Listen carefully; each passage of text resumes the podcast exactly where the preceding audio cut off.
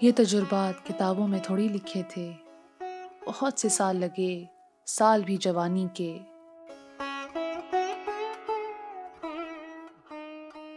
آج کل کے دور میں وقت بہت تیزی سے دوڑ رہا ہے۔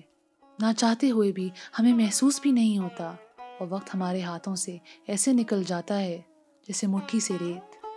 اور باقی کیا رہ جاتا ہے؟ صرف یادیں۔ نسٹ اسلام آباد کے طلبہ کی جانب سے پیش کرتا ہم آپ کو اپنی پوڈ کاسٹ میں خوش آمدید کہتے ہیں۔ یہ ہے یادیں اناسٹالجک پوڈ کاسٹ جس میں ہم آپ کو سنائیں گے چھ لوگوں کی چھ کہانیاں۔ یہ وہ کہانیاں ہیں جو برسوں سے ہمارے بڑوں اور بزرگوں کے دلوں میں دور کسی بکسے میں بند، محض صرف یادوں کی شکل میں محفوظ تھیں۔ اگر اس بکسے کو نہ کھولا جائے تو یوں ہی نہ جانے کتنی یادیں وقت کے ساتھ اوجھل ہو جاتی ہیں۔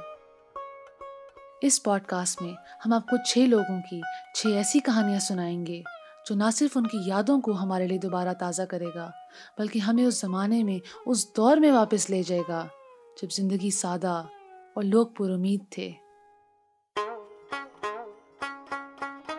ہمیں ہمارے انسٹاگرام پیج پر ضرور فالو کیجیے گا۔